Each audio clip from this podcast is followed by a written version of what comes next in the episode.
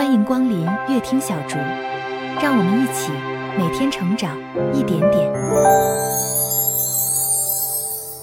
今天我们继续为您朗读明朝了凡进士原著，民初黄志海先生演述，由了凡弘法学会整理的《了凡四训白话篇》第三篇：积善之方。若是要再精细的加以分类，那么做善事，有真的，有假的，有直的，有曲的，有阴的，有阳的，有是的，有不是的，有偏的，有正的，有一半的，有圆满的，有大的。有小的，有难的，有易的，这种众都各有各的道理，都应该要仔细的辨别。若是做善事而不知道考究做善事的道理，就自夸自己做善事有怎样的功德，哪里知道这不是在做善事，而是在造孽。这样做起不是冤枉，白费苦心，得不到一些益处啊！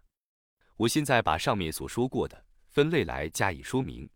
第一，怎么叫做真假呢？从前在元朝的时候，有几个读书人去拜见天目山的高僧中峰和尚，问他说：“佛家讲善恶的报应就像影子跟着身体一样，人到哪里，影子也到哪里，永远不分离。这是说行善定有好报，造恶定有苦报，绝不会不报的。但是为什么现在某一个人是行善的，他的子孙反而不兴旺；某一个人是作恶的？”他的家反倒发达的很，那么佛说的报应倒是没有凭据了。中峰和尚回答说：“平常人被世俗的现结所蒙蔽，这颗灵明的心没有洗除干净，因此法眼未开，所以把真的善行反认为是恶的，真的恶行反算它是善的，这是常有的事情，并且看错了还不恨自己颠颠倒倒，怎么反而抱怨天的报应错了呢？”大家又说：“善就是善，恶就是恶，善恶哪里会弄得相反呢？”中峰和尚听了之后，便叫他们把所认为是善的或是恶的事情都说出来。其中有一个人说：“骂人、打人是恶，恭敬人、礼貌待人是善。”中峰和尚回答说：“你说的不一定对哦。”另外一个读书人说：“贪财、乱要钱是恶，不贪财。”清清白白守正道是善。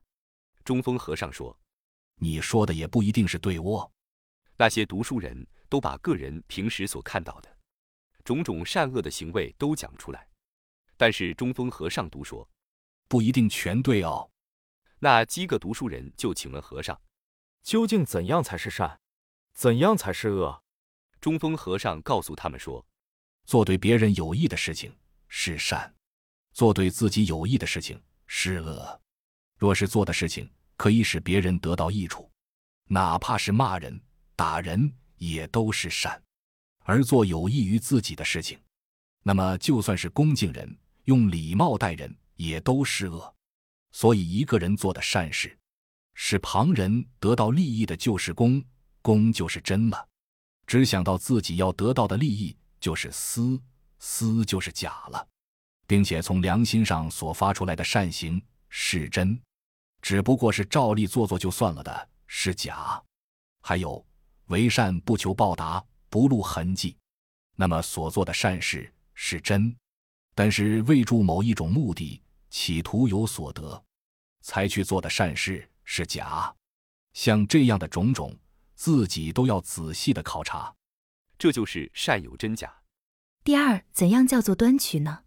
现在的人看见解甚不倔强的人，大都称他是善人，而且很看重他。然而古时的圣贤，却是宁愿欣赏志气高、只向前进的人，或者是安分守己、不肯乱来的人，因为这种人才有担当、有作为，可以教导他，使他上进。至于那些看起来谨慎小心却是无用的好人，虽然在乡里大家都喜欢他。但是因为这种人的个性软弱，随波逐流，没有志气，所以圣人一定要说这种人是伤害道德的贼。这样看来，世俗人所说的善恶观念，分明是和圣人相反。俗人说是善的，圣人反而说是恶；俗人说是恶的，圣人反而说是善。从这一个观念推广到各种不同的事情来说，俗人所喜欢的或者是不喜欢的，完全不同于圣人。哪还有不错的吗？天地鬼神庇佑善人，报应恶人，他们都和圣人的看法是一样的。圣贤以为是对的，天地鬼神也以为是对的；圣贤以为是错的，天地鬼神也认为是错的，而不和世俗人采取相同的看法。所以，凡要积功德，绝对不可以被耳朵所喜欢的声音、眼睛所喜欢的景象所利用，而跟着感觉在走。必须要从起心动念隐微的地方，将自己的心默默的洗涤清净，不可让邪恶的念头污染了自己的心。所以，全是救济世人的心是直；如果存有一些讨好世俗的心，就是取；全是爱人的心是直；如果有一丝一毫对世人怨恨不平的心，就是曲；全是恭敬别人的心就是直；如果有一丝玩弄世人的心，就是曲，这些都应该细细的去分辨。第三，怎样叫做阴阳呢？凡是一个人做善事被人知道，叫做阳善；做善事而别人不知道，叫做阴德。有阴德的人，上天自然会知道，并且会报仇他的；有阳善的人，大家都晓得他，称赞他，他便享受世上的美名，享受好名声。虽然也是福，但是名这个东西。为天地所忌，天地是不喜欢爱民之人的。只要看世界上享受极大名声的人，实际上没有功德可以称配他所享受的名声，就常会遭遇到料想不到的横祸。一个人并没有过失差错，反倒被冤枉，无缘无故被人栽上恶名的人，他的子孙常常会忽然间发达起来。这样看来，阴德和阳善的分别真是细微的很。不可以不加以分辨啊！第四，怎样叫做是非呢？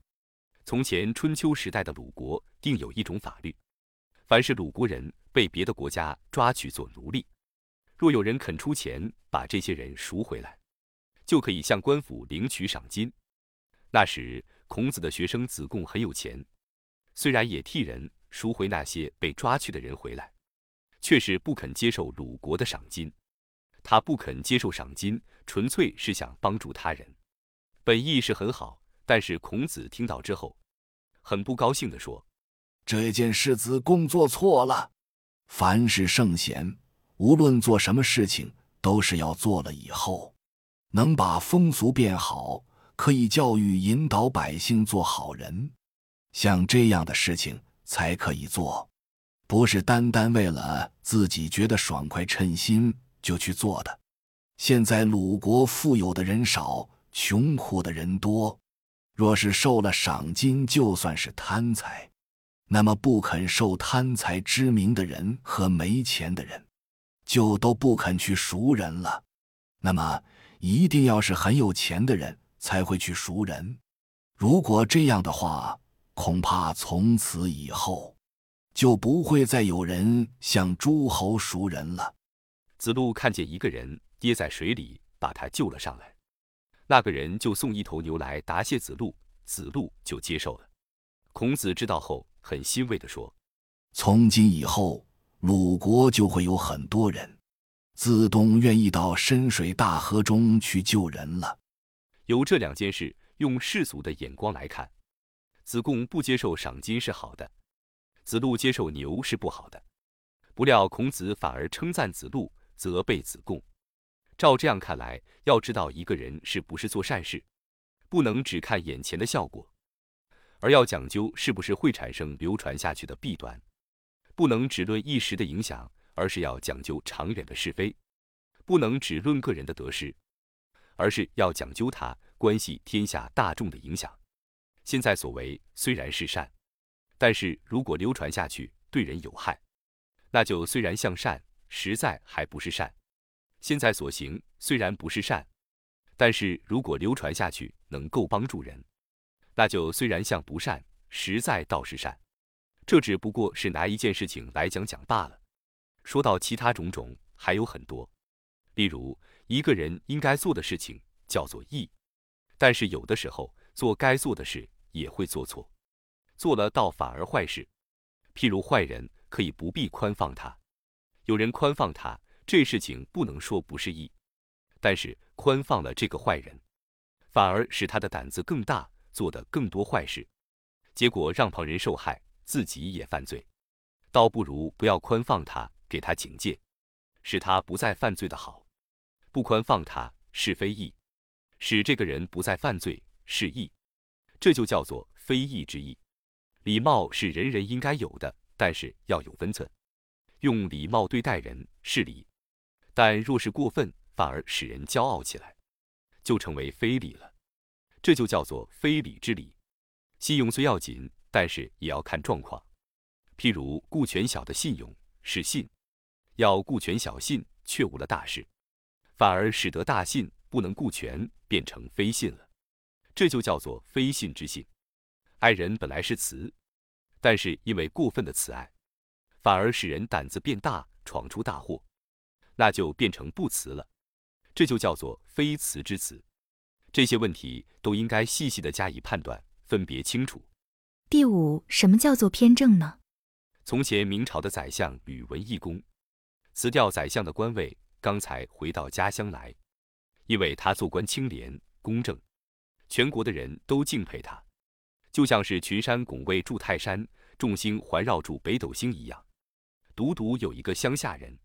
喝醉酒后上门来骂吕公，但是吕公并没有因为被他骂而生气，并向自己的佣人说：“这个人喝酒醉了，不要和他计较。”吕公就关了门，不理睬他。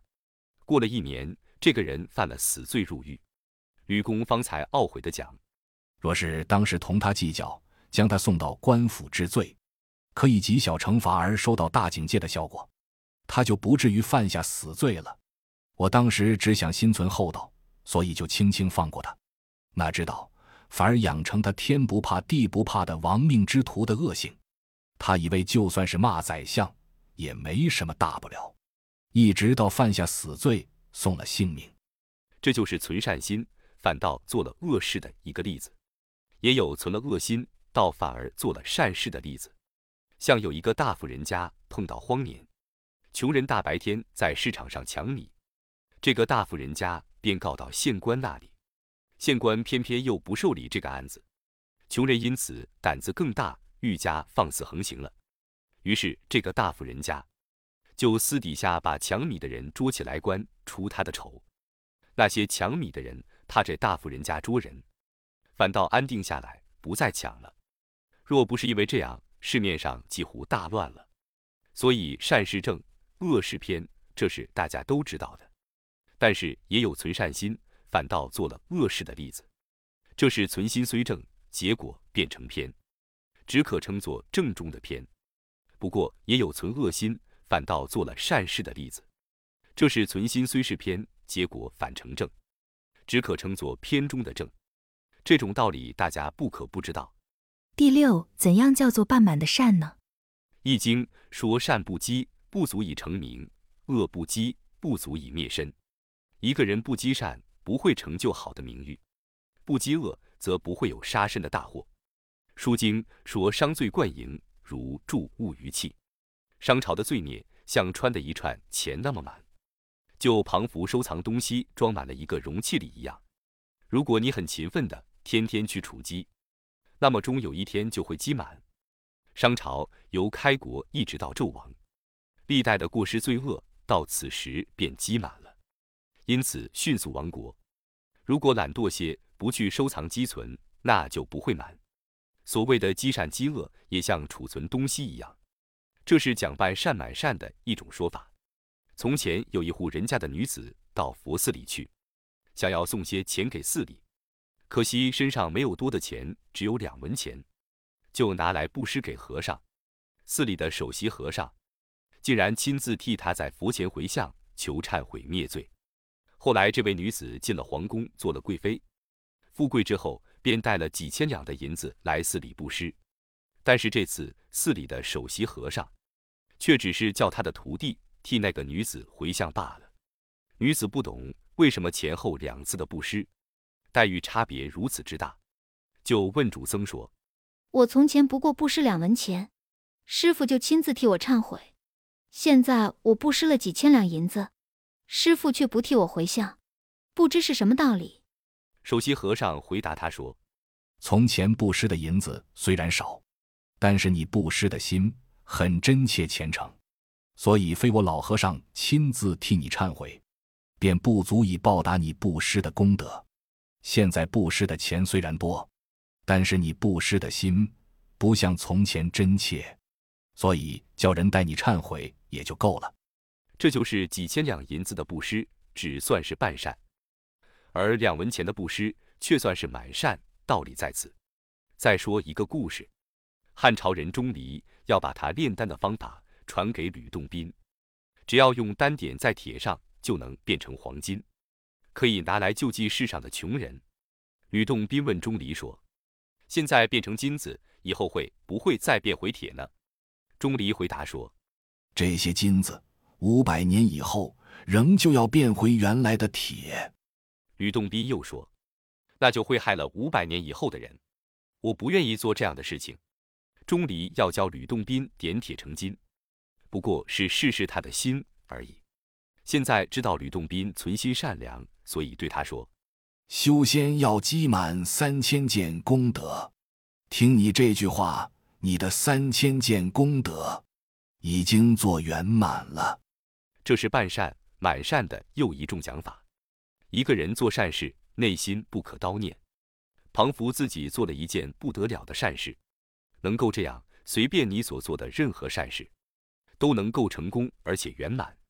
若是做了件善事，这个心就牢记在这件善事上，虽然一生都很勤勉的做善事，也只不过是半善而已。譬如拿钱去救济人，要内不见布施的我，外不见受布施的人，中不见布施的钱。这才叫做三轮体空，也叫做一心清净。如果能够这样的布施，纵使布施不过一斗米，也可以种下无边无涯的福了。即使布施一文钱，也可以消除一千劫所造的罪了。如果这个心不能够忘掉所做的善事，虽然用了二十万两黄金去救济别人，还是不能够得到圆满的福。